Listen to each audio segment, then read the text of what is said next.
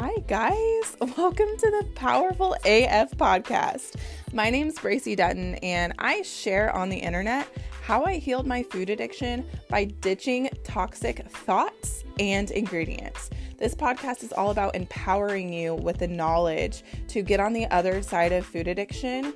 A lot of it has to do with food, and a lot more of it has to do with healing our mindset. We'll talk about healing trauma, getting rid of those nasty limiting beliefs that are holding us back, and how to fully step into your power and own your life. So, if that sounds like something you're interested in, keep listening. All right, guys, welcome back to another podcast episode on Powerful AF. I have a really special guest with me today. Her name is Rose, and her and I connected in the realm of food addiction and food addiction recovery. The first time I heard you speak, Rose, I was just so connected to you and drawn to your story. And we've been interacting on social media for, oh my God, maybe has been like a year now, actually, close to it. So I'm excited to go deeper, get to know you more, and learn about your wisdom and all of the things. So let's start with you know who you are. Tell us about you your backstory and this conversation is going to be focused on food and our relationship to food food addiction and you know the tools that you have used to overcome or recover. I don't even know the language you use so i'm excited to hear about all of it I love that. Thank you so much. It's really good to be here. Um, I too uh, have felt a deep connection with with you and your journey and your story and your um, willingness to share your journey and your story with us and the world. That is a really, really beautiful thing and something that we need more of because it is not perfect. Right. right? There is no like yes, I am here. I am on the top of the mountain. I have right. arrived at this like I'm like, there's no healed, you know, I don't there's so many different ways to describe it. But the way that you authentically shared your story when I heard it, I was like, damn, yes, this is yes. yes. Yes, because it's like, oh, the the struggle is real, right? Like somebody gets me. And I yeah. I often I felt for a long time really alone and shamed in my own body. Now, I know that not everybody has, you know, the same type of story that I do. Like some people lived their whole life not really thinking about it and then gain weight, you know, in their 30s or 40s. And they're like, what is this? And then realize that they had some kind of food addiction or was like the little bit of all the chemicals that you talk about going into the body. And then all of a sudden one day they're like out of control. My story is a little bit different. I, um, you know, can trace back moments where it was very clear to me at a very young age that I felt very differently about my body and it was uncomfortable and I didn't like it. And I had this like, I mean, I guess I call it weird obsession with food. And I, I, say weird because most of my girlfriends are not that way. Like the girls that I grew up with, like they were normal eaters. They could take it or leave it. Like when we got home from school, they were really not that interested in snacks. And I was like, gonna just pound it in until I was like felt a little bit sick and then I was ready to play. And I, I remember noticing. I remember noticing that like they didn't do that and I didn't understand why and I didn't totally question it but um, when I was young, I mean, of course, you know, our society has very interesting perspectives on women and weight and that kind of stuff. And like that, that was there. But in my internal family, it was really strong, right? It was like, you know, my grandma was always like, suck in your stomach and do it real tight. And it's like this, and walk like this. And it was like, put on your lips. And it, she, God bless her. She was just very into like, you need to look right. Um, and you need to suck in your stomach. You need to walk faster. And like, you know, why are you eating that? And that kind of stuff. And my mom, God bless her, I love her so much and she's she's actually totally okay with me sharing her story. She is another one of us that is very willing to share the story should it help either herself or another human being. And so I can really appreciate that about her. Of course, at the time it wasn't so much. There was a lot of embarrassment, but I remember when I was around 8 years old, my mom uh, had a lot of eating disorder you know issues and was always on a diet and up and down 100 pounds and all that kind of stuff and at one point she got her jaw wired shut to lose weight right? to stop eating And like I totally get that. Right? Yeah, yeah. Right. Like how many of us like have bought those stupid gummies or you know what I mean? Like done oh, so many things. We could have a whole podcast on all the things we've done to try to fix the problem.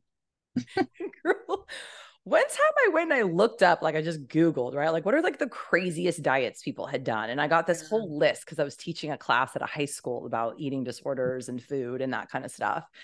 And it's wild. Like the doctors used to prescribe cigarettes. They prescribe cocaine, right? Oh, too. Like that works great. you know? The fen-phen i don't know how old you are but like yeah. there was basically meth in a little pill. It was like red on one side yellow on the other side. They yeah. called it fen-phen it was freaking awesome. Yeah. I know. I mean it was i've seen ads for pharmaceuticals for them um you know marketing to housewives that use this to stay thin. And yes. then you basically just don't eat. Yes yes.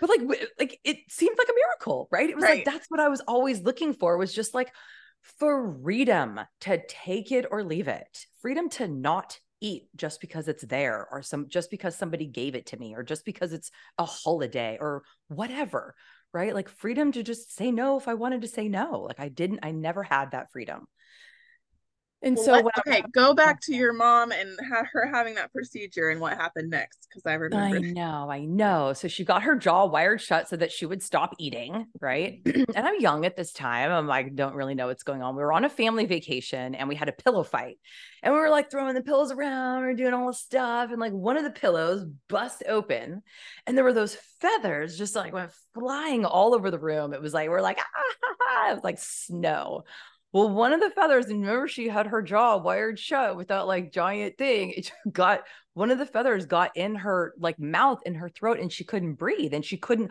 she was like trying to like get it open so that she could get, and she was at the sink. And I remember I was like standing next to her, and like her face started to turn like weird colors, and she was trying to get the water in. She was trying to breathe. And I was just like so scared, like so scared. I mean, she ended up being fine, but I remember asking her a little bit later, like, why? Right like why like why would you get your jaw wired shut to lose weight? Like why like you almost die. Like what like why is that so important? And god bless her. I mean she just shared with me what was on her mind and what her reasoning was at the time. Like she didn't know she was a food addict. Right. she didn't know that that she you know was like dramas and traumas from her own childhood and life that had like brought her to this point of where she was totally obsessed with food and her body and and it just overcame her. And of course she ended up with somebody who had certain perspectives on on body but she also kind of took it and twisted it in her own way. And she said well your father doesn't like overweight women. So as if she was doing this to somehow please him and that's what a woman is supposed to do right? And so like that was that was one of the twists that kind of happened in my mind at that time. And another one was oh well if my dad doesn't like overweight women i'm like that's unacceptable. Like i better not i'm better not ever be that. I'm i'm never going to be lovable but i didn't even know what overweight meant. Do you know what i mean? I'm freaking eight years old. Like it just was this whole bomb of like craziness in my mind that i was trying to figure out and trying to understand and then looking at other people and looking at myself and realizing that like eating more wasn't a good thing but i had already had that that ism that that candy addiction that you know different than other people. Like why it didn't show on my body just yet but to me and this is my memory it was like that was the point at which i i really um started to notice my body different than other people's. And um yeah you know it's interesting to kind of look back on it and just have some tenderness for like that little girl who was confused and scared.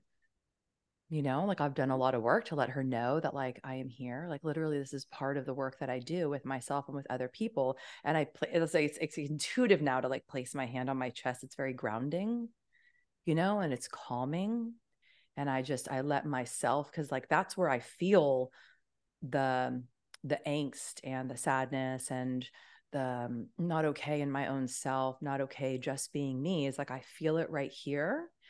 And and so when i just kind of have some hands on on my body and i let myself know like i'm here. I'm not going anywhere. That was part of what happened when i was a little girl is i left myself. I left because it was too painful right? And so i left and i went searching out there for like somebody something some some something that was going to like make me feel okay right? Like i needed other people to tell me that i was okay that you know i needed substances like all kinds of stuff like to be okay and i didn't realize that like i had it in myself. Making me yeah. emotional okay. Yeah yeah like like yeah. in a good way now though right? right? like i used to run from this feeling and this is why i ate because it right. was like, oh, that little like anxiety comes up, and it's like, oh, like I know what fixes that. I know what soothes that. I know what calms that. And today it's a little bit different. Like my natural reaction, I always like wished I was the kind of person that would like go for a walk when they were upset. yeah, that would be nice.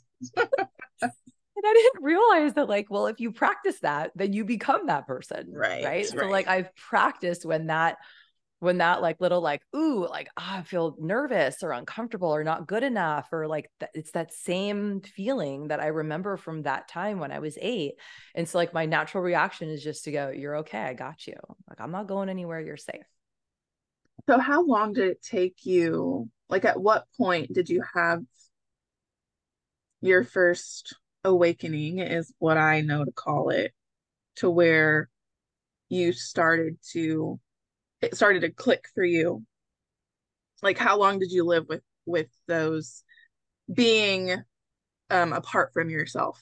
I love that you i don't love that you experienced that but how you said i left myself.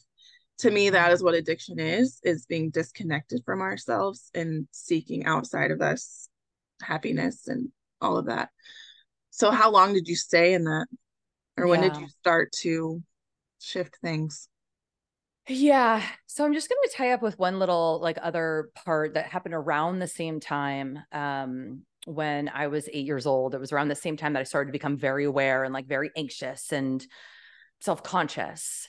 And I remember I was I was in the kitchen, I was putting some cream cheese on a bagel, and I love cream cheese, right? So it's like really piling it on there. And my dad walked by and he didn't know that any of this conversation had happened with my mom, right? And he he didn't know anything that was going on. He just walked by and he was like, Hey, honey, don't put so much cream cheese on your bagel, you're gonna get fat.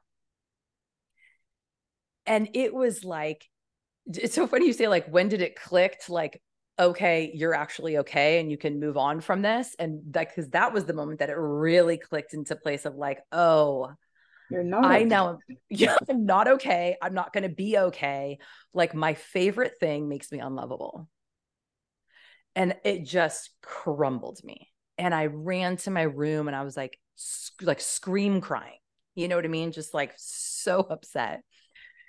and I had locked the door. And my dad came and he knocked on the door. He was like, what the hell just happened? like he just was so confused. And I'm scream crying in there. And I remember wanting him to just like bang down the door, like, like physically knock down the door and come and hold me and tell me that I was lovable no matter what. And he didn't. I also did not unlock the door. And that took me a really long time to really own that because I held on to this I want you, please tell me that I'm okay, that I'm lovable. And I wanted somebody from the outside to do it for me, but I locked the door and I pushed you away and I said, don't come too close. And so it was this like constant kind of like, I want to, I, want to draw you in. And that's kind of like with the food too, because I'm a binge eater, right? It's like, I, I want I want it all in and then it's, it's too much. And then I just wanted to leave, leave stay your stay your distance, but come closer. But we no no no no no no no. it makes it really hard to have a relationship with somebody like that. Mm. And so my relationships were kind of like funky and uh, toxic and um you know blamey and shamey and all kinds of stuff you know i mean not only with with you know intimate people mostly um but with other relationships as well in my life and so it it, it was a definitely was a quite a journey growing up like that. Yeah. Um, and- Are you open to like kind of going along the timeline and telling the stories that you're willing to tell along your timeline? Yeah, yeah. What do you okay. what do you want to know? well, I mean, as personal as you're willing to get, I because I've had a very similar journey and I know that I have stories about crazy shit that I experienced in my life that happened because of that disconnection from myself, like addiction, like relationships, like stuff like that. Um, so I guess, you know, what happened next after that happened with your dad, like the next couple years, what did what did that look like for you in regard to your relationship with food and your relationship with yourself? Yeah, yeah. It's definitely a fun journey, right? Looking back, you're like, maybe we should write a little movie here. So I gained 50 oh, yeah. pounds in the next two years. You have a whole book. Right. Yeah, right. so um, and that's a lot on an eight year old body. 50 pounds is a lot of weight. And so I went from being like an average weight to like this obsession, which is so interesting because we now know how, and like this is why hypnosis is such a beautiful thing because it's not just the food that you eat, that obsession and the fear like would keep me so locked and it was like almost impossible not to gain weight right? Because it was always like well i'm going to be better tomorrow but i got to get it all in now. Right. Right. And so i started that at eight years old and i gained 50 pounds in two years and like my dad was sad for me you know what i mean? And, and was like hey we need to like step it up here. And my mom with her gaining 100 pounds and losing 100 pounds and her all of her like you know issues and they blamed each other for my weight and so they sent me to fat camp. So I was gone for an entire summer at 10 years old, uh, like three and a half months. And I lost that weight and I came back. I mean, they, you know, they taught basically it was just moderation, right? Like we, it was lots of exercise, you know, eat less, exercise more kind of a, kind of a thing, which is, you know, I mean, that's the 80s. It was, yeah. As, as it knew, be. you know, that's all we knew really. Exactly. Exactly. So what was cool is that I lost the weight and it was like, wow, what a big difference. Like soccer was so much more fun. All of a sudden boys were like, what's up? You know, I'm like taking the bus to school. I'm in sixth grade. I'm like, hey, like things are right. I was like, I'm everything's okay. Like it's going to be okay. And the interesting thing about that, and this is the same thing that I know we both work on with ourselves and with women on a regular basis, is I came back to the exact same home. Mm-hmm right? To the same dysfunctional parental relationship that was going on to the same food relationship that was going on. Um you know at 10 years old you don't really have a lot of i didn't have any cooking skills right? I wasn't going grocery shopping like i didn't know how to do any of that stuff so i came back to the exact same place.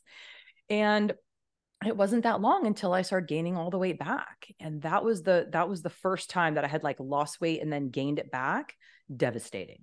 Awful the mm-hmm. worst, so embarrassing.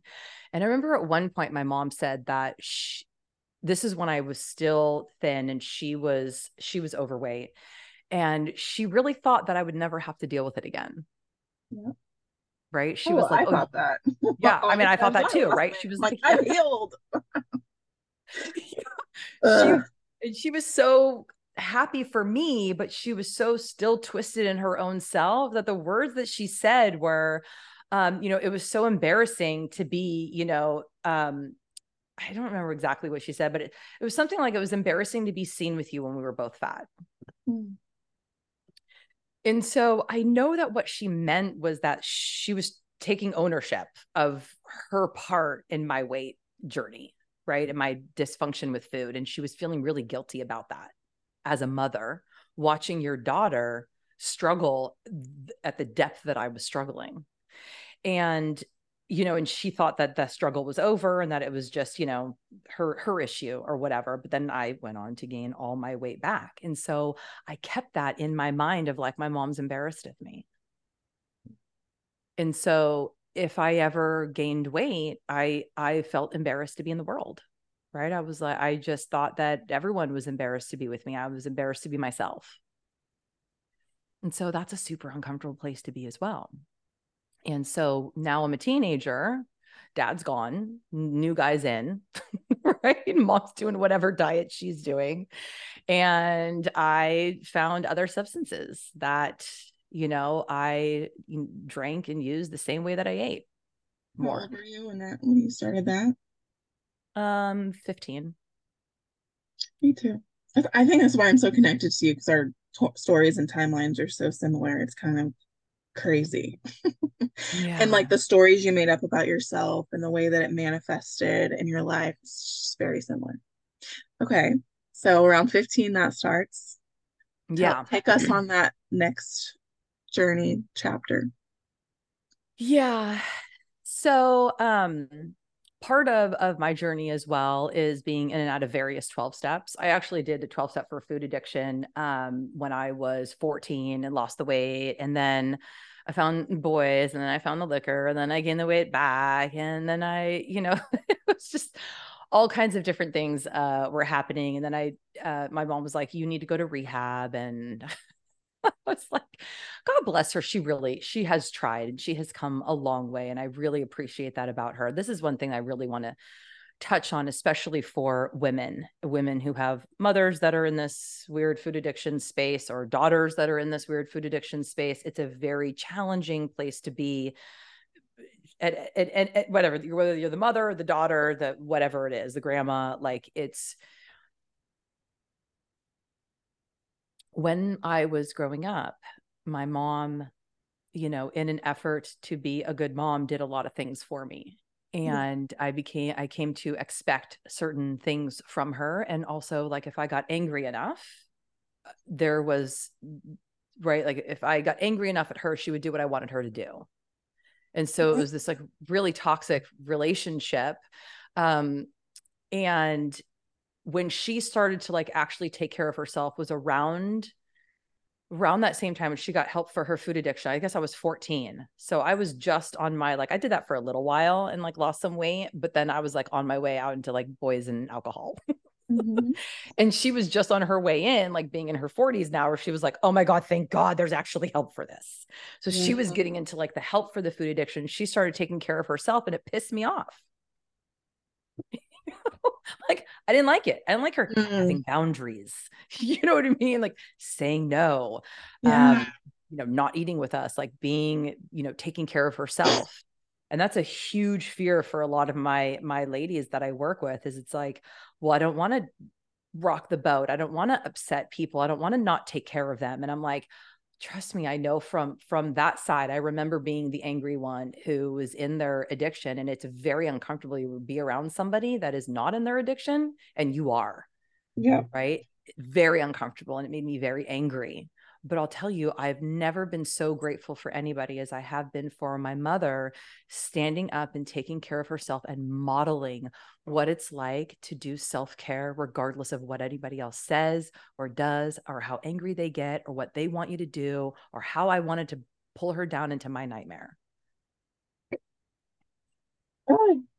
Yeah. Mm-hmm. My partner, my Jonathan, my husband taught me that too and I, yeah, I have a so much I could say on that, but I relate to that too. And being in relationship with someone who is willing to be that example despite what people think is it's very powerful and i tell that to women they like you said they have the fear of being rejected and isolated and it is and that's why it's so important to be a part and a part of a supportive community of other people who are doing it too so that you don't feel so isolated right? So i could talk about that all day. Girl a thousand percent and it breaks my heart every time that somebody says well you know i have you know my yeah it's like well my daughter is supportive of me or like my husband's supportive of me or you know i have a friend down the street and i'm like ah, yeah. Yeah I get well, it. But they also love you so much that like if that's not an if that is an issue for them, it's very rare to like both be on the same page of healing together. It's so it's easy to bring each other down. Yeah. Or if they don't get food addiction, they can't help but want to soothe you with ice cream because yes. it works. That's the problem. Yeah. I mean, that's the the good and the bad of it, right? Is like we're not crazy, we're not broken, we're not stupid. Like it works. Food does work to like right. soothe and calm. It's not the only thing that works. And that's where we come in as, you know, practitioners and helpers and healers and people who are on the journey to like let each other know it's not the only thing that works. You know, right. we do have choices. And that's really something I didn't know then. It is very effective, right? like it just like so many other things that aren't good for us are effective. And it's I was having this conversation with a client of mine the other day. You know, I was giving her suggestions on things that she could do to support herself in what she's going through. And she said, you know, why don't I think to do that? Or why why don't I prioritize that? And I said, because it's not going to give you instant results. Like it, you're not going to have an instant um result, I guess is the word I'm looking for.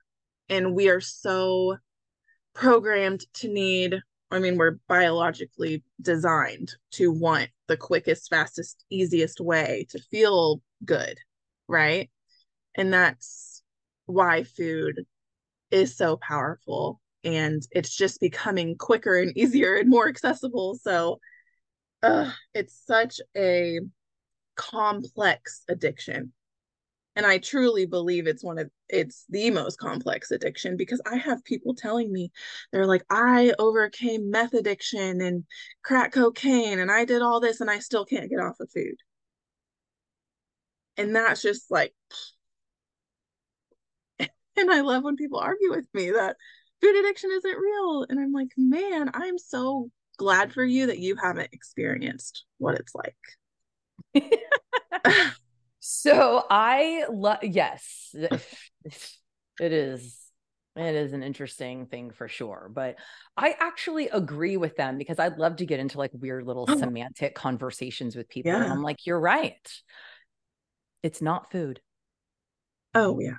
This crap you're eating is not food. So you're right. There is not yes. food addiction, but I don't I've know what you want to call whatever it is that you're feeding us. yes. Exactly. Exactly. Yeah, yeah. I mean, I love- really, none of us have a problem with broccoli. Right. Right. No. I, I, I have, you know, maybe overeaten uh, kabocha squash, which is one of my favorite, but y- y- it really owns only a bite or two, and all the fiber is going to let your body know we're cool. oh my gosh. Well, and that's see, isn't that interesting? Because then I think I don't have a problem overeating real food and then I I go through phases where where I'm like, well, if all I can have is real food, then I just don't want to eat anything.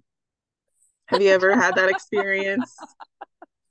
Yeah, totally. You get bored with it, like you just yeah. aren't like cooking it right or seasoning it right, or maybe like you're getting a little too tired over here, or sometimes it actually is like other little sneaky things that like I think are um okay right kind of like on borderline and then i can like no, I, I don't notice because i choose not to notice sometimes that it's kind of escalating a little bit like i'll give you an example like um cream in my coffee mm. right or even just coffee in general right so like there's like a well it's like well you know it's a, it's organic it's like the mushroom tea you know whatever or it's like well it's uh you know all fresh almond milk you know whatever there's like these little nuance things where i can like make excuses and then like those sort of things start to get like a little more a little more a little more and then i'm a little sloppier about like reading the ingredients and then all of a sudden now means that my body's reacting to and then life happens because it's going to happen.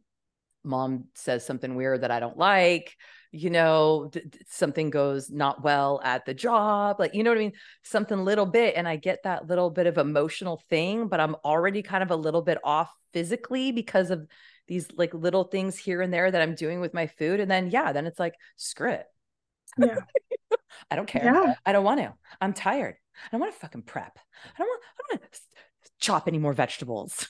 Yeah. Absolutely. Oh, yes.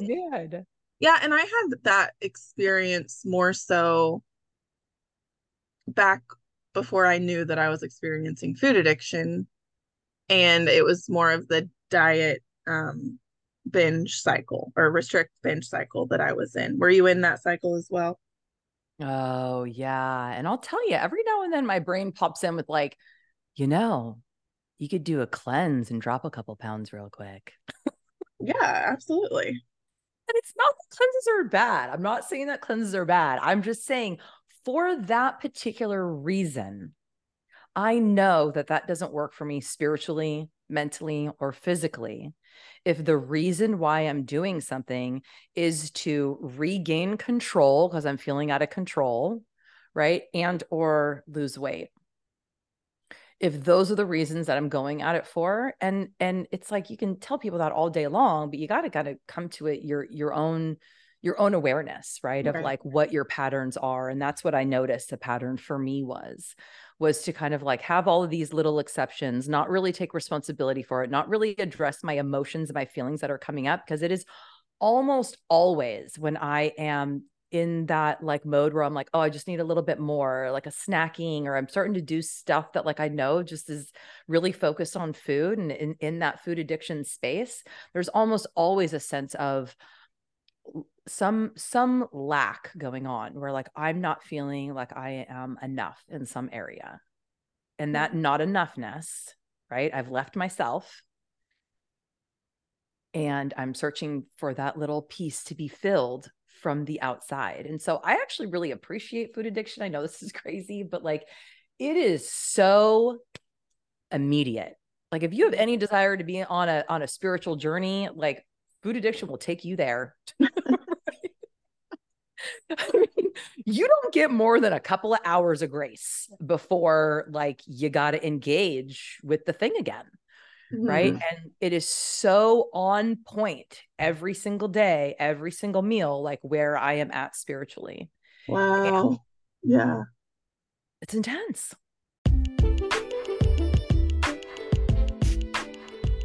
Hey y'all, I'm interrupting just real quick because I want to invite you to the brand new membership community. Okay, it's not really brand new, but it's finally grown to a place where I'm ready to freaking scream it from the rooftops.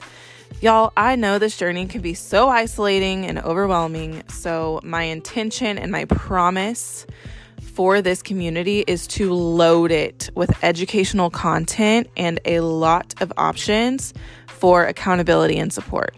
So, the brand new community is called the Wellness Collective. We are hosting it on an app called Patreon. Not everyone's familiar with Patreon, but it's similar to Facebook with a focus on private membership communities, and it comes without all of the distractions that we get from all of the other social media platforms.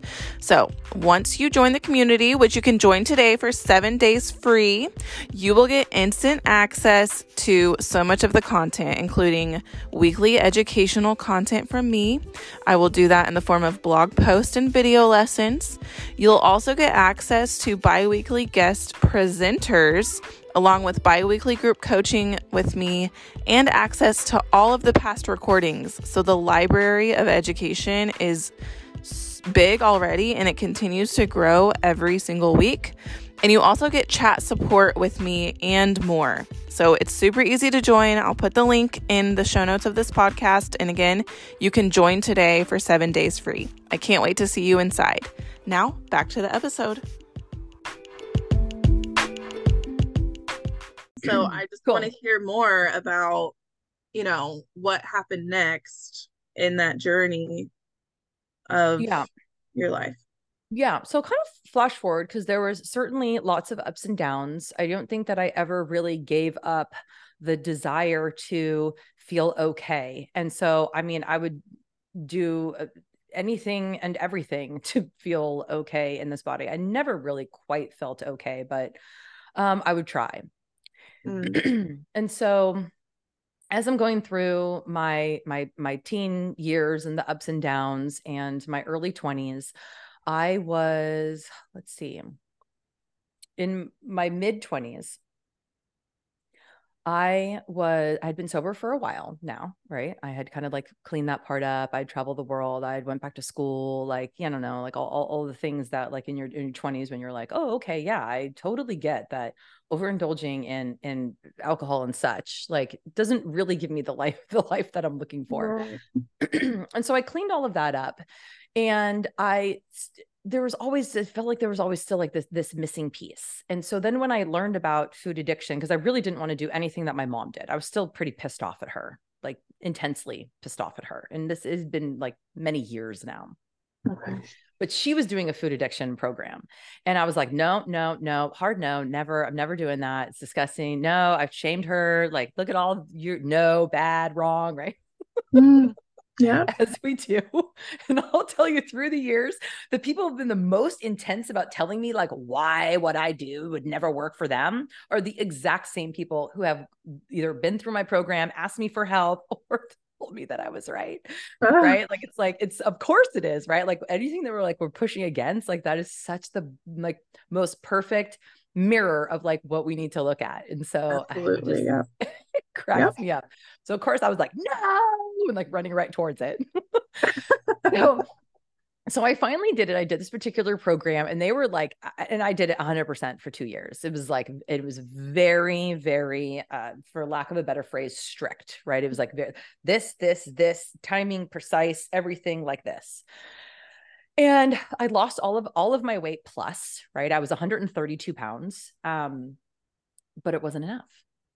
Mm. I really believed in my core that if I could just get rid of the weight and stay there that like all of my discomfort my um my i don't know if shyness is the right thing but just like feeling yeah. not good enough embarrassed right of myself and to be around people the weird relationships with men would clear up like i really truly believed that if i just lost the weight and so when i was 132 pounds and i'm about 5'8 just a sliver under 5'8 wow and so being 132 pounds, I was very thin, right? Mm-hmm. I had lost my period. I was cold all the time. I was hungry all the time. Like, but I didn't care because I wanted to be thin, but it wasn't enough. And I was like, oh, well, it must be that I need to be 128.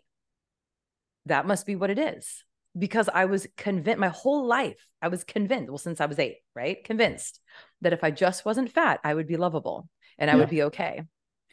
And it was very upsetting that that didn't happen and i was so angry about it like so angry i was angry at my mom for like screwing me up in this way angry for like everything I'm angry at everybody and so 2 years I did this and I was at exactly 132 and I could not get under that.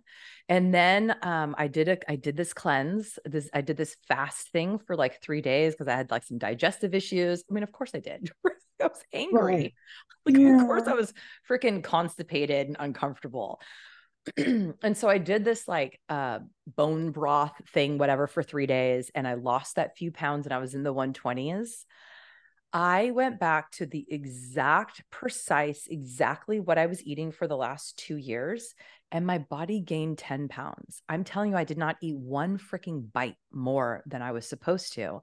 And in that six months, I went up to 142 and I was devastated. Like, there was nothing more that I could do.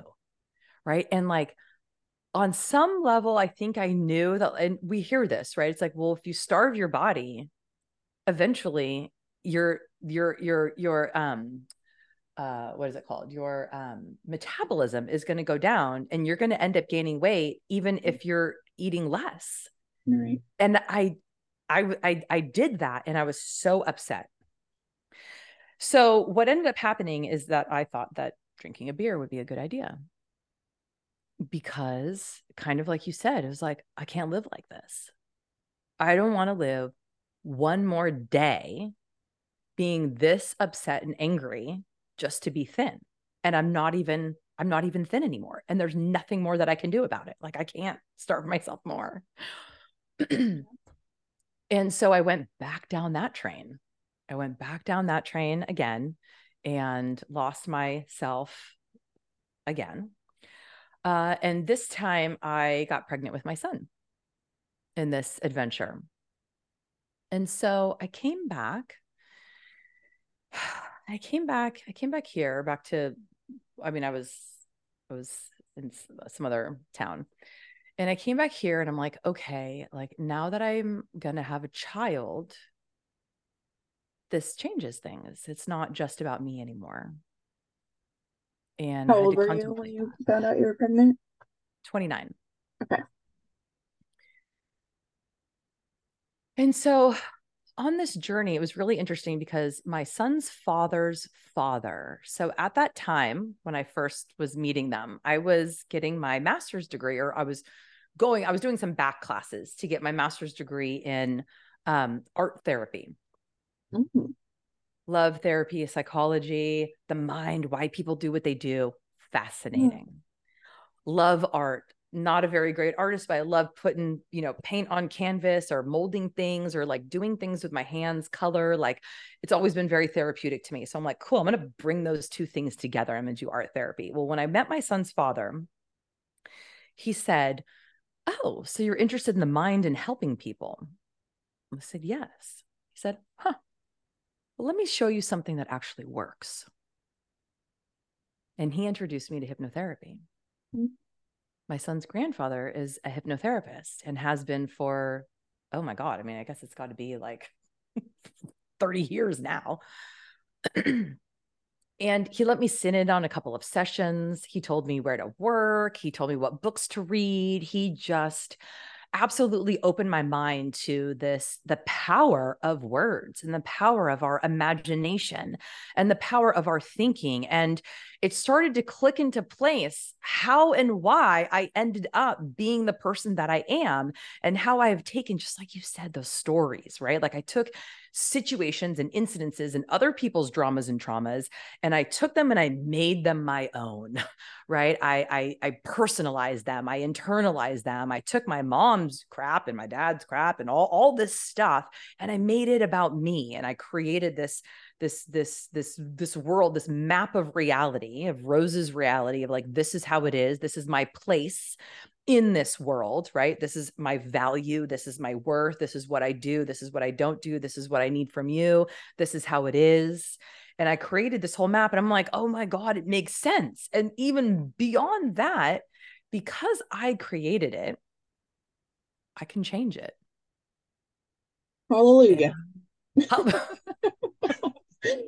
Praise. Amen. Seriously. And it's a big deal, though. It's a subtle difference that all of us have the opportunity to engage with when if you don't have just like you're talking about the support and the skills mm-hmm. and the language i mean that's why the terrible twos are the terrible twos. It's because you know that you should be speaking but you don't yet have the words to express what it is that you are thinking and feeling and you have tantrums. Well yeah. it doesn't change right? If you don't have the words to understand what's going on with your own mind and your own body the words to express what is happening the empowerment to know that you can actually make make a difference in your own life, you're going to have a tantrum, right? Is this the internal and the external worlds are not matching? Like you're not feeling like you have um i don't know what the word i want to say autonomy that's not the right word but like ability to to have an, a, an effect on your own experience in a positive way and so you just kind of it kind of ends up going on default and it's other people's stuff that you just you know drag with you for your whole life um, so this was really a turning point for me. It was really cool. I mean, things didn't end up working out with my son's father, um, and you know we left we left there but one of the things that his his father had said to me which was so beautiful um, is he had given me a suggestion on on where to work he said you know when you're practicing and learning a skill like hypnotherapy starting your own business right off the bat where you're like trying to figure out how to keep the lights on and do you hire someone and and the marketing and all that so he's like that's really overwhelming just hone your skill just just get in there start it practice it do these things and so i suggest that you work for this this company called Positive Changes." And I'm like, "Oh, okay." Well, that was in a different state that I lived. And so when I got pregnant with my son a year later, I had taken, you know, different classes and read books and stuff like that. And I was practicing, but I, I didn't really know what I was doing. This is like one of those amazing, beautiful, you know, when things come together, when you finally just like let go and find your way. I moved back to California, back to Walnut Creek, and I'm pregnant with my son.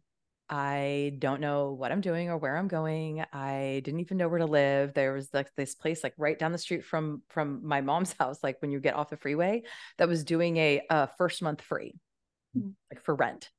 Right? And I was like, well that, you know, I guess I got 30 days to figure it out. So I worked there and then I did like, you know, part-time at some whatever office and um, one of my friends who was staying with me was looking on Craigslist and she's like, oh my God, like there's a positive changes that just opened up in Pleasanton, which is 20 minutes away, like literally the month before. I'm like, hallelujah. So I go, I apply. I'm so excited. I'm like, this is obviously it. I have to work here. This is my jam. I'm I'm gonna, I'm gonna be a hypnotherapist. And I went to an interview, and the lady emailed me back and said, Thank you very much, but we've already hired somebody. Like, good luck in your life. And I was, I was devastated, right? And this is the power of other people who have been where you have been that can share experience, strength, and hope with you. This girl that I was living with or staying with me for whatever, a couple weeks, she looks at me, she's like, Rose, if you really want this job, respond back to her and tell her how amazing her company is, how you really want to work there, and you'll take any job that is available. Mm. I was like, oh, I didn't even know that was an option. Right. And so, and this was June, this was June of two, 20, uh, 2009. Yeah, 2009. And so I responded back and I said just that. And she responded back with, well, I mean, we have front desk available. It's like $10 an hour part time. I'm like pregnant with my son. I'm like, I will take it. Like I I will take it. Long story short, three months later, you know, of course, I they knew that I wanted to be a hypnotherapist and I had been practicing on the side. And the girl who um, was the hypnotherapist was sick or something like that. Somebody walked in and they wanted to do their first session right then and so she turned to me and it was it was the day it was was it actually my 30th birthday? Um i think it was something i was pregnant with james. I was like okay and i walked in and i've been doing it ever since.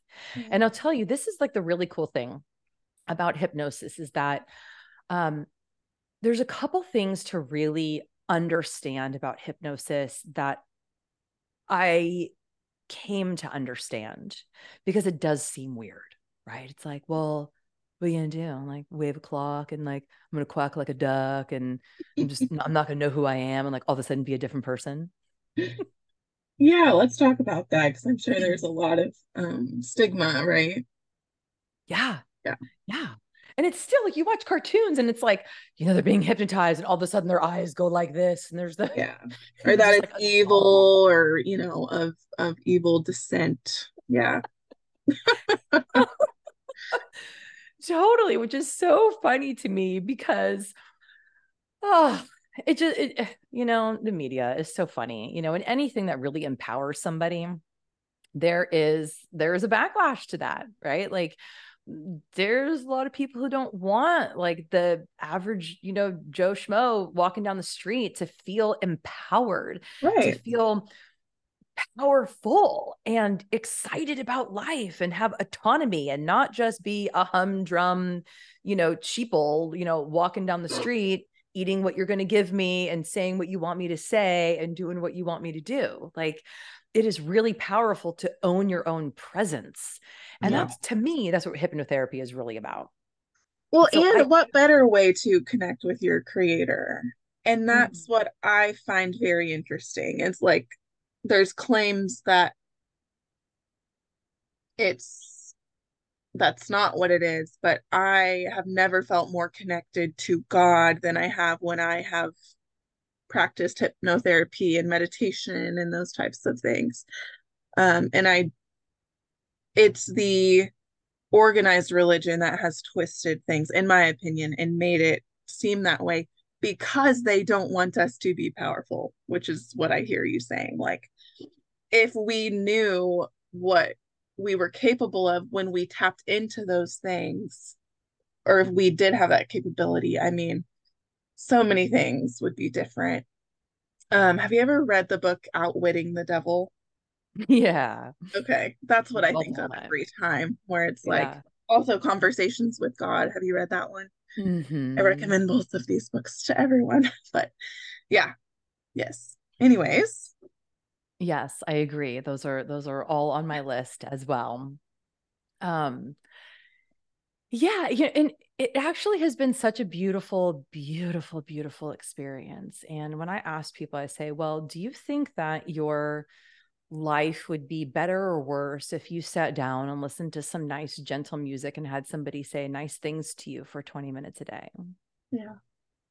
Right. You think your life would be better or worse? Like, what if you were a little kid and you were to sit and just kind of daydream and imagine and learn and and you know connect with yourself and again have someone say positive things to you like i don't think that hypnosis is the make it or break it like you have to do it or you're going to be missing out on something in life right. it's just a tool right as all of them are to reconnect with self to reconnect with this mind body spirit. I mean it is it is complicated. We're a lot of things we're not just the mind thinking and we're not just the body walking around doing stuff and we're not just a spirit that is like divinely inspired to love life right? Like if we were just one of those things it would be very different but it's not like we're all of these things together and sometimes they are on the same page and working very nicely and sometimes they're kind of arguing a little bit.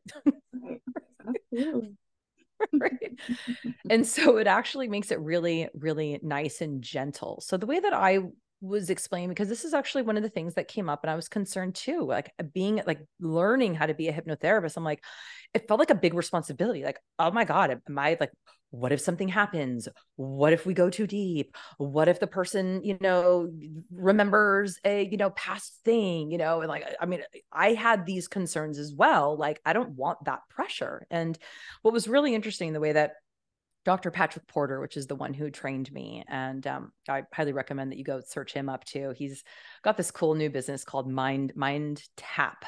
And so he's using technology along with hypnosis, guided meditation, visualization, um, NLP, and Silva mind control. Um, mm. Um, that one sounds weird. It's like a weird name, but I don't mm. know if you are familiar with Silva. Um, it's yeah, I mean, basically, it's just meditation. It's like how I don't blink an eye when you say that, but I know other people would. exactly. Yeah. I mean, well, I know I did for when I, I was like, Silva mind control. I'm like, I could use some mind control. Let me have some of that. that's so funny. At one point because my mom totally like, oh, I tried hypnosis. It doesn't work, you know, like that's what she told me. She totally poo-pooed that job for like ever and ever and ever. Yeah. By the way she has all of the stuff and listens every day now. So anyway she, she, it was like it was like it was such a full circle right? Like how many years i poo-pooed her for what she was doing and like judged her and then it like went full circle and she judged me and now we both do a little bit of what each other has been doing the whole time righteousness is such such an oh, interesting so thing right? Like i've been coming to this recently of, of i went through a phase where i believed that the way that i thought things were was what they were period and everyone needed to do it my way. And now i'm realizing there's so many different ways to go about achieving the same goal. Yeah. so we all have our own way of going about it. And there's value in all the ways Exactly. And that is what Dr. Patrick Porter told me. He said. Rose, don't worry about getting anyone into hypnosis. Right. What we're doing here is helping people get out of the hypnosis they have placed themselves into. Mm. Wow. When we are feeling any sort of lack, right? Whether it's lack of abundance, lack of money, lack of love, lack, lack of ability, of possibility, of opportunity, of control. Like when we are in that lack space, we are not actually connected to truth. We're not actually connected to the divine and our true self. Because when we're in that space, and we've all had those moments, right. sometimes they're fleeting, right? It's like, yeah, 15 years ago, I remember I had a moment of peace, right? But it's kind of like the same, like when we're like falling in love, right? Yeah. It's like all of a sudden, like none of all the stuff that we thought matters matters. And we're like, oh, I get it or like when our child like looks at us for the first time and smiles and giggles right? Like when we see an, an incredible sunset that just our just our mind just blanks out to all the dramas and traumas and the wars and all this stuff of life and like what we need and all of a sudden just for a moment we're like in the bliss of reality. So we all have these this ability to access that that place. And so hypnosis is really about just practicing that, right? Like, just like you said, you're like, one of my clients is like, oh, why do I keep forgetting? It's like, well, because we just have practice thoughts. We have practice actions and practice thoughts that are like in that direction. And so, as we begin to build our resiliency and our capability and our understanding and our knowledge and our, our, um, our trust in ourself, that we can and will be able to get through big things. And we only do that by actually doing them. Mm, yeah. when you said, I would say that you had your awakening when you were 29 and started experiencing all of that stuff that your son's grandpa introduced to you. Would you agree? Yeah. Yeah. Um, and I had a similar experience too. I started being introduced to, oh my God, I can change the way that I think and I can go back to my childhood and create a different story about that one event. And then all of a sudden it's like I had my power back, right? And that's why I always talk about taking your power back and why the podcast is called Powerful AF and all of that, mm-hmm. because I'm committed to having everyone understand that we are powerful. And the moment that we stop giving our power away to other people and events and circumstances and past experiences, we become unstoppable, mm. essentially. Um, so I just wanted to throw that in there that I also had that same experience and and that's what I want other people to understand that when you have that language and when you have that knowledge that is truly in my opinion how you recover from any addiction is understanding that you aren't a victim to anything or anyone and that we have full power over the life that we experience so yeah. you know I, I i feel a little bit inspired just to like add to that if yeah. you don't mind yeah that like before i thought that the power was like power over myself and power right. over other people and power you know what i mean like where it was a forceful type of power and i've mm. actually learned that it is quite different um, that the power is actually tapping into a power that is always flowing to us and through us and for us. Um, and that my, you know, fear and insecurities and all of that stuff just kind of clamped it down. And so as I release these things, it's not like I'm having to get power from anywhere else. It's like, oh, it's just, it's like that little spark that we know has always been there and we get to see every now and then in the sunset and when our kids will smile and like those moments and it's just it's like that small still voice of wisdom it just gets a little bit louder right? A little bit stronger. I trust it a little bit more. I used to hear it and go but why? and want to have like a spreadsheet of like why i shouldn't go in that direction. And i was like so curious. I was like well i'm going to do it just to find out. And i would go and it would be bad and i'd be like oh, I guess I shouldn't listen to myself, you know, mm. back then. And so we all have this, right? Like you, you we we do. Everyone listening right now, you have access to your next right step. Mm. You are always being inspired towards what that is. And I think this actually wraps back around to you kind of asked a little bit about like what I actually do with my food and kind of what my relationship with food is right now. And um, I there is there's a vision that i have of of it being like super easy and simple and like never having to actually think about it. And then there's a reality of i don't actually feel very good and very safe myself at this point when i just leave it up to whatever happens happens. I don't like that. And so really actually like owning that is like oh there's nothing wrong with i'm like i am where i'm at. Right you can only be where you're at. And I know for me that you know, it's funny too, because I was on my coaching call with my ladies and I had this new like muffin thing that I make where I put like all my veggies in this thing with the egg and like put it in this little muffin tin and I bake it so that I can bring it with me. Cause like yesterday was a super busy day and I was like, I'm bringing my lunch with me so I don't have to worry about it because I know me. If yeah. I'm out in the world doing stuff and I get hungry and busy, I am going somewhere. right which is not terrible. It's fine to go somewhere, but like when you're going somewhere like on every day, like it doesn't feel great, right? So anyway, right. so I planned this, but I forgot to add it to my cookbook because I have a cookbook in my in my group, and I'm like, oh my god, I'm so sorry because they had asked for it. I'm like, let me write it down. Boom, boom, boom. Now the odds of me remembering to add this to my cookbook have just exponentially raised. Right?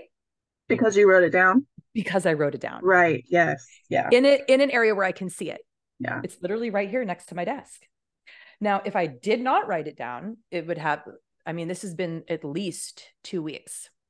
The days would just keep going by. I would remember right the wrong time. you know what I mean? Oh gosh, Whatever. Yes. Yes. Yes. And then it'd be the middle of the night. And I'm like, fuck, I'm not getting up right now. You know, I'll do it at this time, whatever, whatever. That would just keep going. But now that it's literally written down and it's right next to me at my workstation, I it, I have no doubt that it will get done today. Right. So I honestly feel the same way about my food. I have gone back and forth because that very strict program that I did, they had us, you know, writing down very, you know, specific things. And I I know that that worked for me on some level. So I'm like, how can I incorporate that? And then the more that I began to understand about the brain and the mind and about journaling and about writing thing down things down, and that that's actually a way to connect your subconscious mind with your conscious mind in this reality.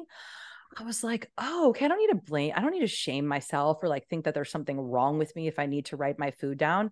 It feels good to me. Yeah. It gives me that peace of mind and that freedom of like, I've taken care of myself. I've at least thought about my food for this next 24 hours. I can't do a whole week or a month. I don't know how people can do that. But mm for me, it's just for today, right? Where it's like that is such a huge part of my self care is actually putting pen to paper and being like, you know what? Okay, so I'm going to have, you know, yogurt and bananas and, you know, nuts and my sugar free granola. Okay, cool. Lunch, uh, breakfast. For lunch, I'm going to have this, this. For dinner, oh, we're going out. Okay, cool. Out yeah. right? And like just having that plan and having it written down, it does a world of wonder to my need for self care, my memory of like my commitment to myself today, and then mm. also not having a million options. Yeah. I don't do well with options, right? If you tell me, like, go to the grocery store and get peanut butter, I'm going to stand there because there's too many options, right? It's like, well, I don't know. Does she want chunky? Does she want, you know, smooth? Does she want like salt or no salt? Does she want, you know, with the, it just, it's too many options. So for me, having less options, but more possibility has really worked for me. So like for today, these are my options. And then I don't have to think, I don't have to worry about it. I don't have to second guess about it. I have too many choices to be made. This is actually one of my um, health coaches talks about the willpower gap and if you kind of like study the brain and know the brain at all, like you know that like our conscious mind can only handle so many things at once. Like, yeah. yes, women can multitask, but there is a limit. Right. you know what I mean? Like, you can only process like five to seven bits of information at any one time. Right. And our willpower gets depleted the more decisions that we have to make. That's one of the reasons why, like, as the day goes by, it's like we typically all have like a, a window where like we're done. We don't care. It's right. usually not between seven and eight in the morning that you don't care about what you're going to eat for the day, right? right? It's it's usually sometime in the afternoon or the evening when like you're tapped out. And so the more decisions that we have to make throughout the day, the less willpower we're going to have unless we do something to reboot ourselves go for a walk, go to a coaching call, listen to a hypnosis session. I mean, there's lots of ways to like reboot ourselves. Mm-hmm. But while we're in that process of like figuring out what all of those little things are that we need, I have found it incredibly soothing and helpful to at least have my meals planned. Yeah. Wow. I love the way that you described that. And I think our willpower gap is even more narrow with all of the distractions from you know social media and just constant consumption of information. Um and i tell people that all the time like you cannot expect yourself to make conscious decisions if you are so depleted in all of these other areas. Like our our ability to make conscious smart, for lack of a better word, decisions goes way down when we have way too much on our mind and we're chronically stressed and we're not sleeping and we're all of these things like you are not going to be able to decipher, you know, and have that ability to make the best choice. So I agree with Girl, that completely. And then add hunger to it. Hell no. Hell no. Girl, you're gonna try to make me wait until I'm hungry to like decide on like a right. healthy meal that I'm gonna eat. It's no, that has never worked for me. Never. And I don't know. God bless is, you people. And this is why I'm so passionate about food addiction mm. because mm. the way that we approach it gets to be completely different than the way that we approach weight loss alone or like um like if your only intention is to lose weight yeah calories in calories out exercise more than you eat whatever. But if you want long term healing your relationship with food you get to eat enough. You get to like it's so much deeper and it's and it's a totally different approach. So that's why I am so passionate about the subject of food addiction because it's like the approach to fixing it, which is not the right word, but improving your relationship with food is it's not a diet. And this is why we've tried all the diets there are and they just don't work. so we get to do a different approach and it's and it's a much deeper spiritual thing and planning your food and having an intention for that gets to happen simultaneously i would say. Okay so i love that and i do you have specific i know you do like standards when it comes to food? So say one day you don't have a plan is there always is there something where it's like no matter what i don't do this with food or i don't eat this food or does that make sense? Yeah yeah absolutely. I, I love this question because i think certainly in the beginning um meaning like so it was january 5th of 2000 uh where am i? 2019 that I was like, I realized that I needed to do the writing the food down and get help.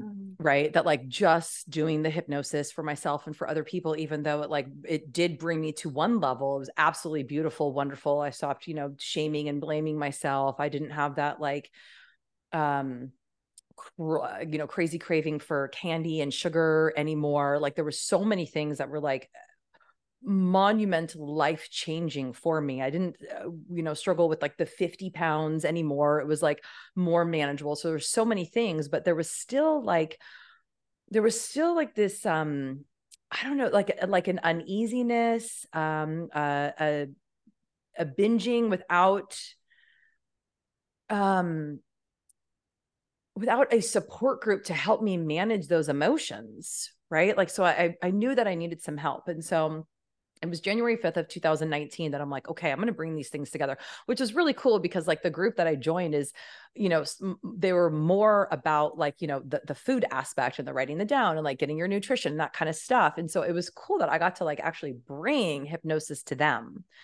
right? And so like that was a really beautiful thing where i'm like okay like there there's like a, a, a melding of these worlds.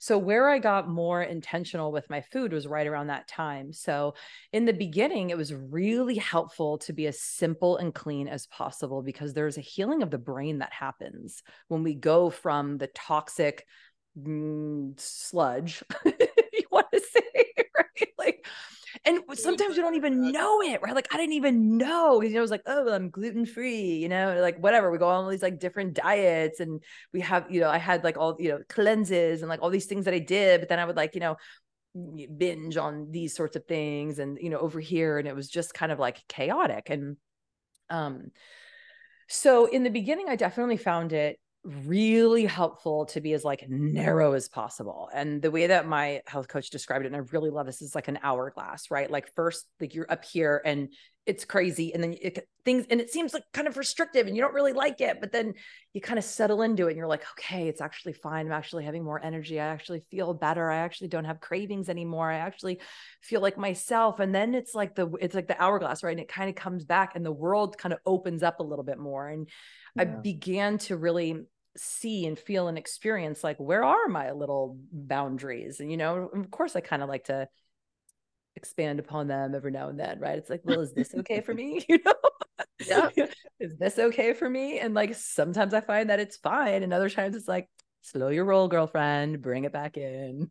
Well that, that's the joys of being a hormonal creature too which i think mm. is another game changer understanding our hormones and our cycle and we truly are like four different people every 28 to 30 days and our ability to do certain things and control ourselves changes. So I love.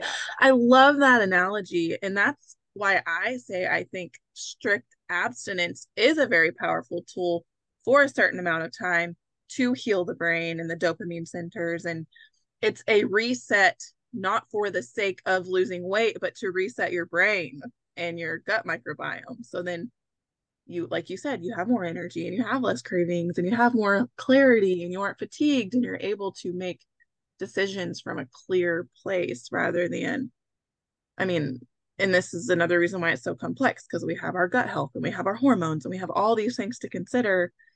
The power of mm-hmm. removing all of that stuff for a certain amount of time supports us and you know like you said getting to that the wider possibilities and creating our own standards i suppose for what we eat and what we don't eat and when and how much and all of that. Yes. I will tell you that you know jen i do have some like basics of like i know that i feel the absolute best when i am eating real food. Mm-hmm. So fresh, alive, and vibrant, typically one ingredient. I mean, I cook, so I put things together, you know, and I season things properly. But when I'm eating real food, breakfast, lunch, and dinner, yeah. right? Like in proper portions for my body, which is like, you know, a serving or two of whatever it is, whether right. it's, you know, meat, uh, you know, the, the protein, the veggie, the fruit, the fat, like whatever that is, breakfast, lunch, and dinner. And then that way it actually makes it really easy with that like base foundation because then I can go to any country right. because right? It's like oh i'm having protein veggie fruit fat like and you can go to a restaurant right? like restaurant. Yes. yeah i mean it's not the most ideal because they're not using the highest quality ingredients but you can do yeah. it. Yes. Exactly. And I, I had to have that like base understanding because if i start to like have to you know count grams and be right. you know i mean you can do that at home but you know when you're going out just like you got to keep it simple right like right. give me some meat salad veggie meat i'm cool yeah, yeah. keep it simple it is and i love that you we have a very similar idea of that and that it keeping it simple is very important without feeling deprived and restricted right so you should be able i think we should be able to go out to a restaurant and enjoy ourselves and still stay true to our self-care and what we're committed to in regard to our health. And it's i don't know there's so much i could say on that but just nourishing our bodies properly. It's like it's that simple. Just eat every day three meals a day eat enough so that you feel good and satiated and you'll pretty much do good you'll you'll be okay. And the support piece is the key in my opinion staying plugged into a support system or a community so that you stay on track because life in the world and society you can get caught up in that drift and just you know end up out of alignment with who you truly are and what you're truly committed to. And that's something else that came up for me when you talked about writing things down is just having that clarity.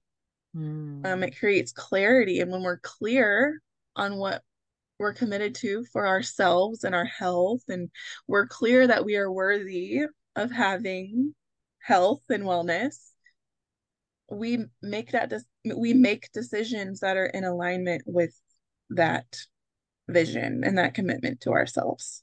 So I love that you talk about it in the way of it really is simple. Mm-hmm. Once we clear out all the gunk and the limiting beliefs and we we shift those stories about ourselves and we're able to feel confident that taking care of ourselves is the most important thing. Mm. So I could talk to you about this all day. I know. I know. So tell it's, me what it's, it's like really to work with you and your in your program? Yeah, well, so I have a couple a couple different options, but typically um the late my ladies come in and I have a 12 week program and it kind of guides the ladies but so we have um we do meet uh like on Zoom, so everything is online. Mm-hmm. We meet on Zoom once a week. Um, I also have because just like you said, I mean, it's simple and straightforward. And so, and I know that people are busy, right? Like I used to do like everything live, which is totally awesome. And then some people would miss it. And then I'm like, okay, I need to record some stuff. So, like, I have some things recorded. And each week we go through a one step at a time. Like the first week is just getting started, right? And I remember it was so funny, like, just getting started, like, you, you know, hey, get these things, figure out the hypnosis, like listen to it, like, you know, figure out where the where the group is, set the time for yourself, like, right? Like just take it one step at a time. I don't need to do all the things all at once. And of course, we all want to do all the things all at once because once we commit to something like this, we want that we want the action and we want the results now, right? right? Like we usually wait until we're like we've crumbled to the ground and we're like, okay, now I'm willing. Fix me. I'm going to be a different now. person tomorrow. Yeah, right. I tell people that all the time. Stop thinking you're going to be a different person tomorrow. Like that's the first step.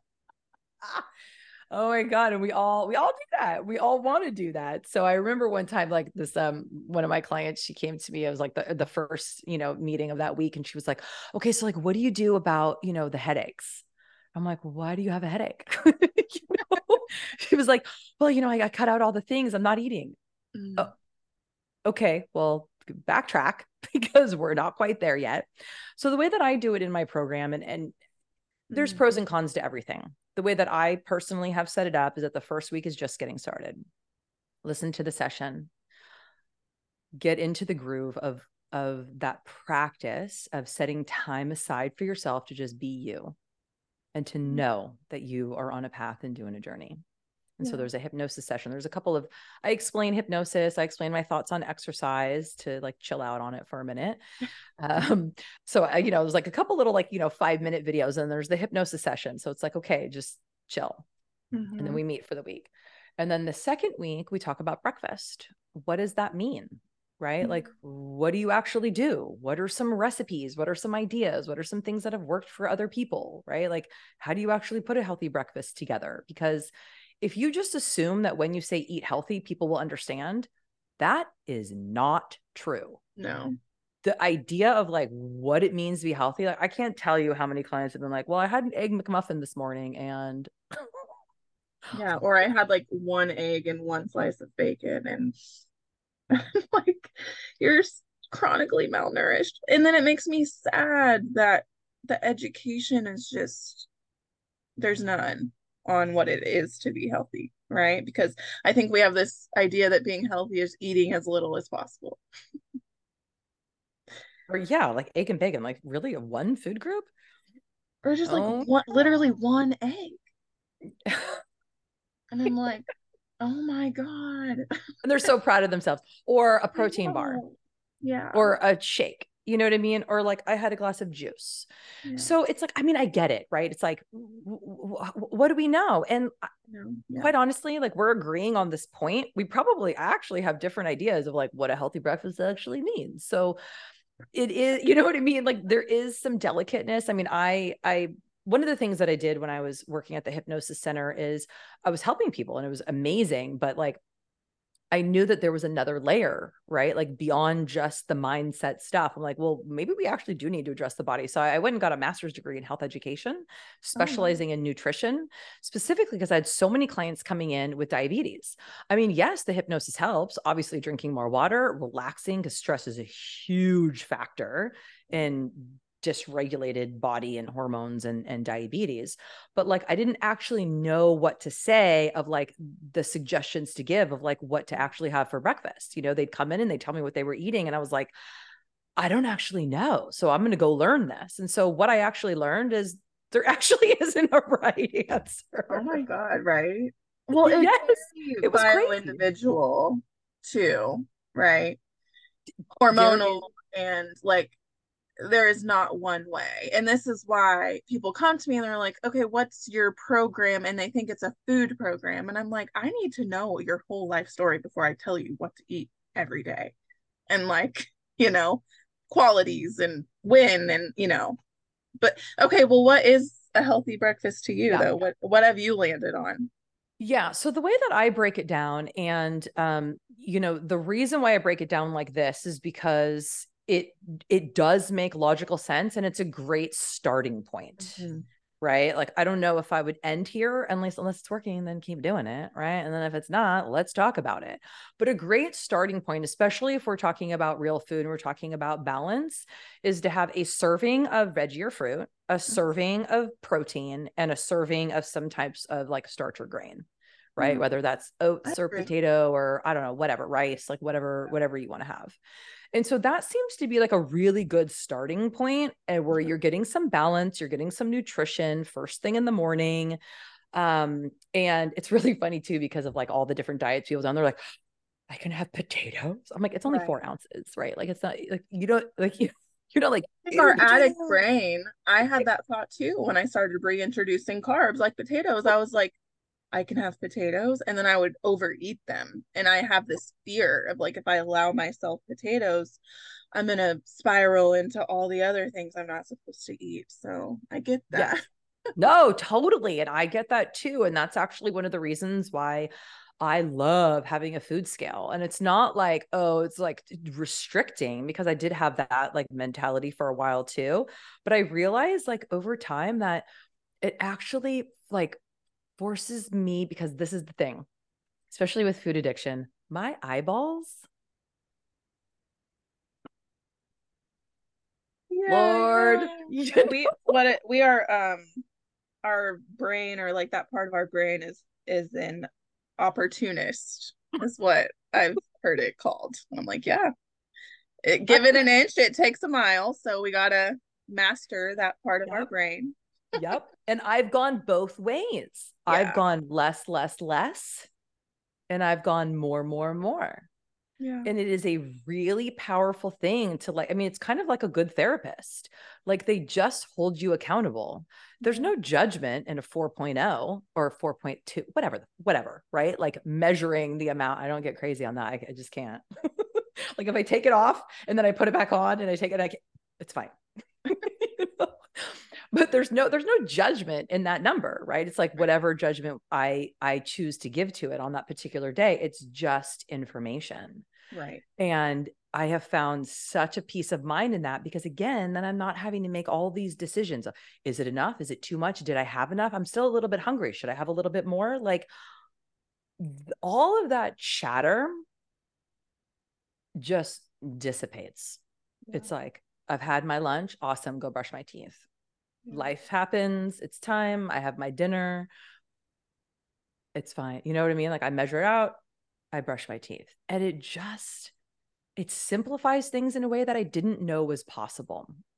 And i don't know what normal people do but i'll tell you when i try and look at like you know naturally thin kind of normal people um and i and i go, oh, well, you know, I have to like, you know, bring my food and I'm such a weirdo and I have to plan all the time and I have to think about it all the time. And there's like this whole like head trip around it. Those people do that. But they don't they don't head trip about it, right? Like I remember being at uh, my son had a I don't know, some event at school. And there was this woman who's like, you could tell she's very, you know, naturally thin. And she pulled out of her pocket like a little zippy bag of like carrots and celery. and it's like you just do that no- like normally? Like right. you just take care of yourself like that? Like you know that you're going to be there all day at an event and so like you you know what i mean? Like you don't wait for someone to go get donuts and go here you go here's some donuts and cupcakes and coffee right? Like you just take care of yourself because that's what you do. I'm like okay like and i started to and that's actually one of the techniques that i use in hypnotherapy. It's called ultimate reality.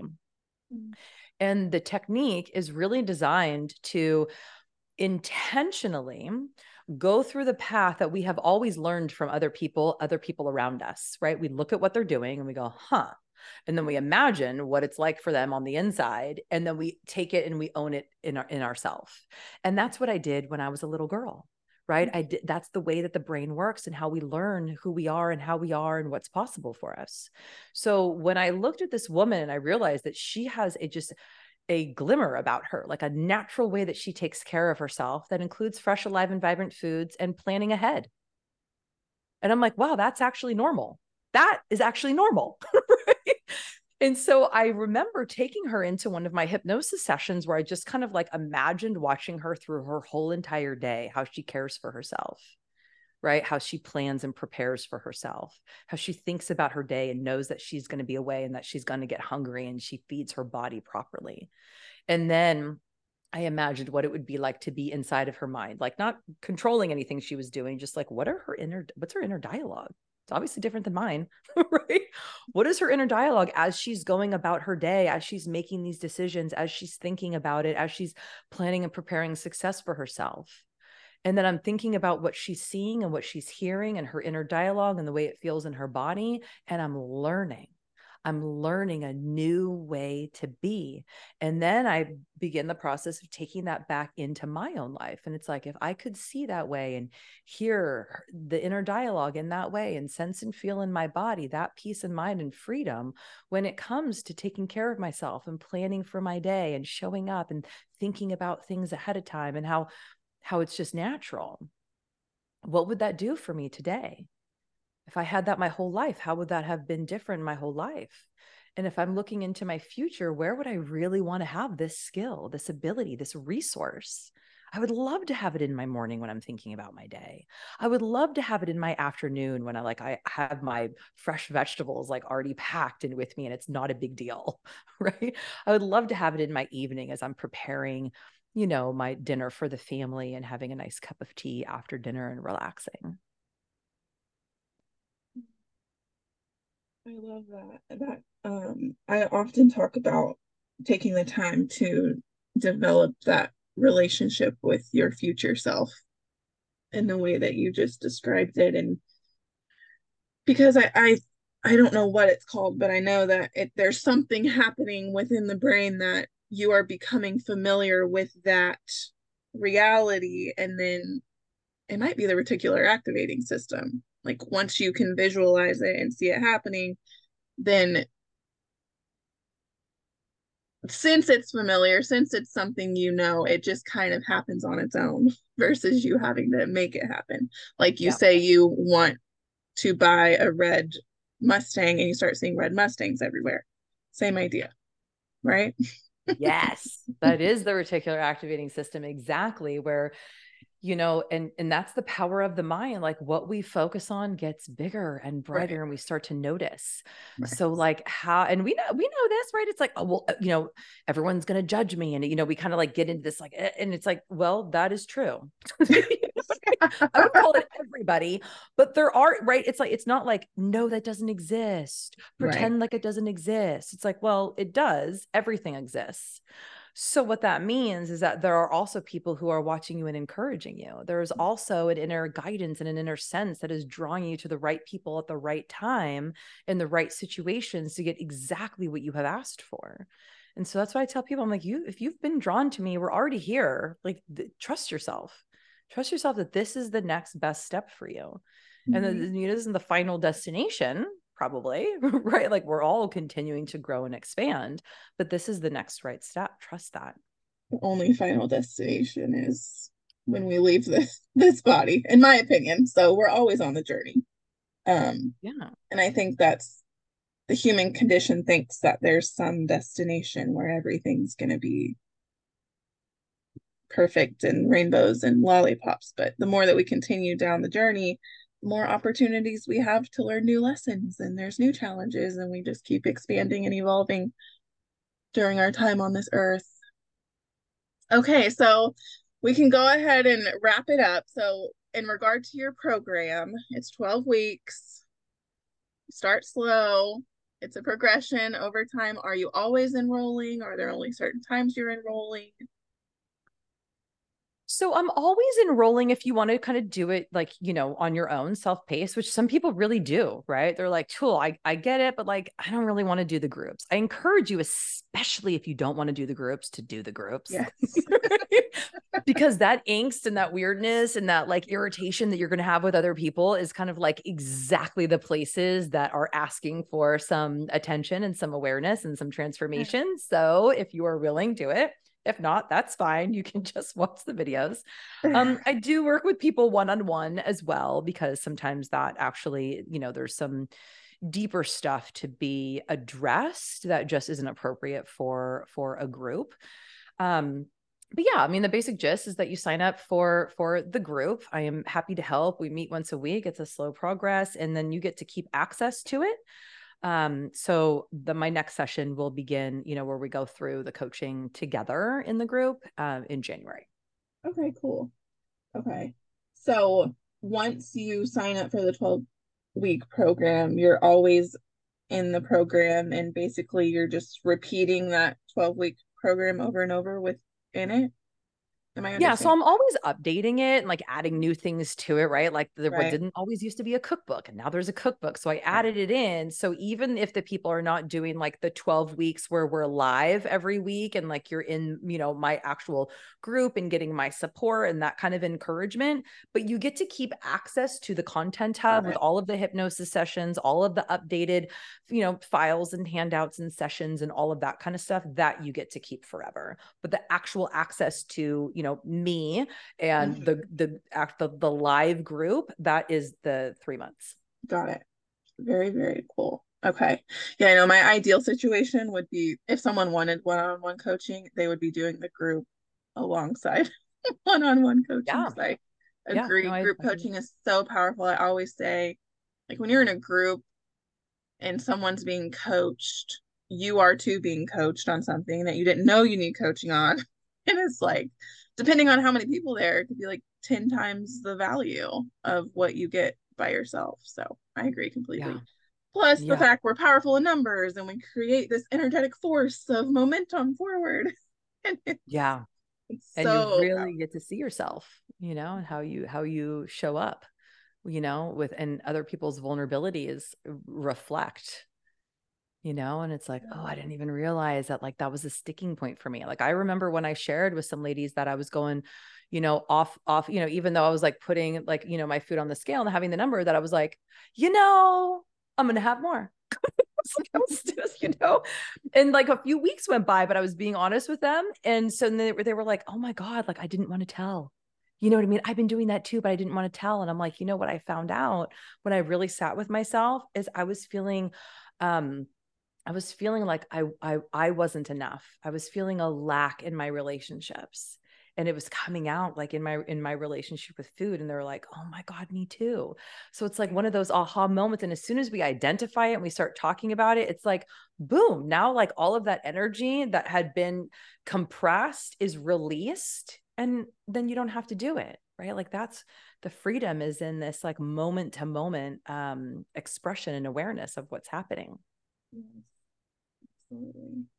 I love that. And it's so cool that you are transparent with your group in that way because it truly shows that it's a forever evolution and journey and there is no pedestal to be on. You might be X amount of steps ahead of your clients because that's typically the goal when you're a coach to be ahead on the journey, but the journey never ends. So I love that you show up authentically. I've when I openly shared with my community that I gained 40 pounds and I relapsed and all of this stuff happened, it was so effing terrifying. And I still deal with like imposter syndrome on the regular because I've yet to lose that weight again. But so many people were like, Thank you so much for sharing that because it lets me know that, you know, you're a real human and people had told me they had unfollowed me because they kept comparing themselves to me because I seemed like I had it all together and it's it's such an interesting evolution of you know sharing your journey openly even if it's not on a, a wide scale as I do. Um but being that person and that you know leader and example and then also having your own real life stuff going on it's it's an interesting dynamic so I love that you share authentically in that way with your community. Appreciate that. Yeah. Okay, so you're always enrolling. Where can they find more information if they want? Yeah, um pretty simple. You just go to rosestein.com. So it's R O S E S T E I N, rosestein.com and um I'll give you a little exchange. You give me your name and email address, and I shall give you Um, it's my three ways to button those jeans. So that's kind of how I phrase like the weight loss without I like having to say weight loss because I don't like that, but I do want to feel comfortable in my body. Right. And part of that is kind of like, you know, it's like the the buttoning up. And so the three ways to button those jeans and you get a free hypnosis session as well. So of course, I, you know, you can unsubscribe from my list, but I'd love to have you. I send out once a week um, I send out, you know, a little emailer that oftentimes has a hypnosis session or some guidance or a story or, you know, something like that to help us, all of us, along our journey. I'm a big advocate of sharing, right? Like, I don't like a lot of things to be like behind a paywall. Now, obviously, right? Like, part of the the beauty of being a human being is to have that reciprocity that give and take that back and forth right and so like yes i do charge for my program and my time and my expertise and i also know that you know that you know if you want to call it the healing process was a gift to me right it wasn't anything i conjured out of my own you know being i didn't create it right it was a gift and so you know you only keep gifts like that by freely giving it away and so i'm a big advocate of that so if you ever need anything, let me know. I'd love to have you on my email list. I'd love to have you in my group. And I'm happy to have a conversation and, and see where it goes, see if hypnosis is the next right step for you. Beautiful. Yeah, that's why I put out so much content. like you you do you have this calling to just share it with the world and you can't keep it in right so you're like i just need to tell people some way somehow and if you want to go deeper then we can work together. I yeah. agree with that so much. It's and that's how you know that it's your calling and your purpose and your mission because you're willing to just give it away essentially, you know. But I mean, you can't help it. Literally, if somebody asks, I I was I told this on my Instagram stories the other day. I'm like, I'm working on this like little mini free training. I want it to be like 30 minutes, but I can't shut the heck up. So it's like an hour and a half long uh, that's these podcasts too. I'm like, oh, I should keep it at 45 minutes, but I can't shut the heck up because I'm just so passionate about what I'm discussing. Me too. Awesome, Rose. Well, thank you so much for coming on. And um, it's been such a pleasure. Like I said, I could talk to you all day. And guys, definitely check her out, check out her stuff. I'm gonna check it out too, because I'm I that's something else is coaches need coaches yeah. and that's something that i have not been super consistent with in myself is i have the story that i should have it all figured out and i shouldn't need a coach which i know that that's such bs so i'm going to check out your community all bullshit so i love it well thank you for coming any last words before we close you are worth the energy and the effort of change Amen. Amen. If we could just get everyone to understand that. Thank you so much, Rose. Um, and yeah, we'll see you guys next time. Bye. Bye bye.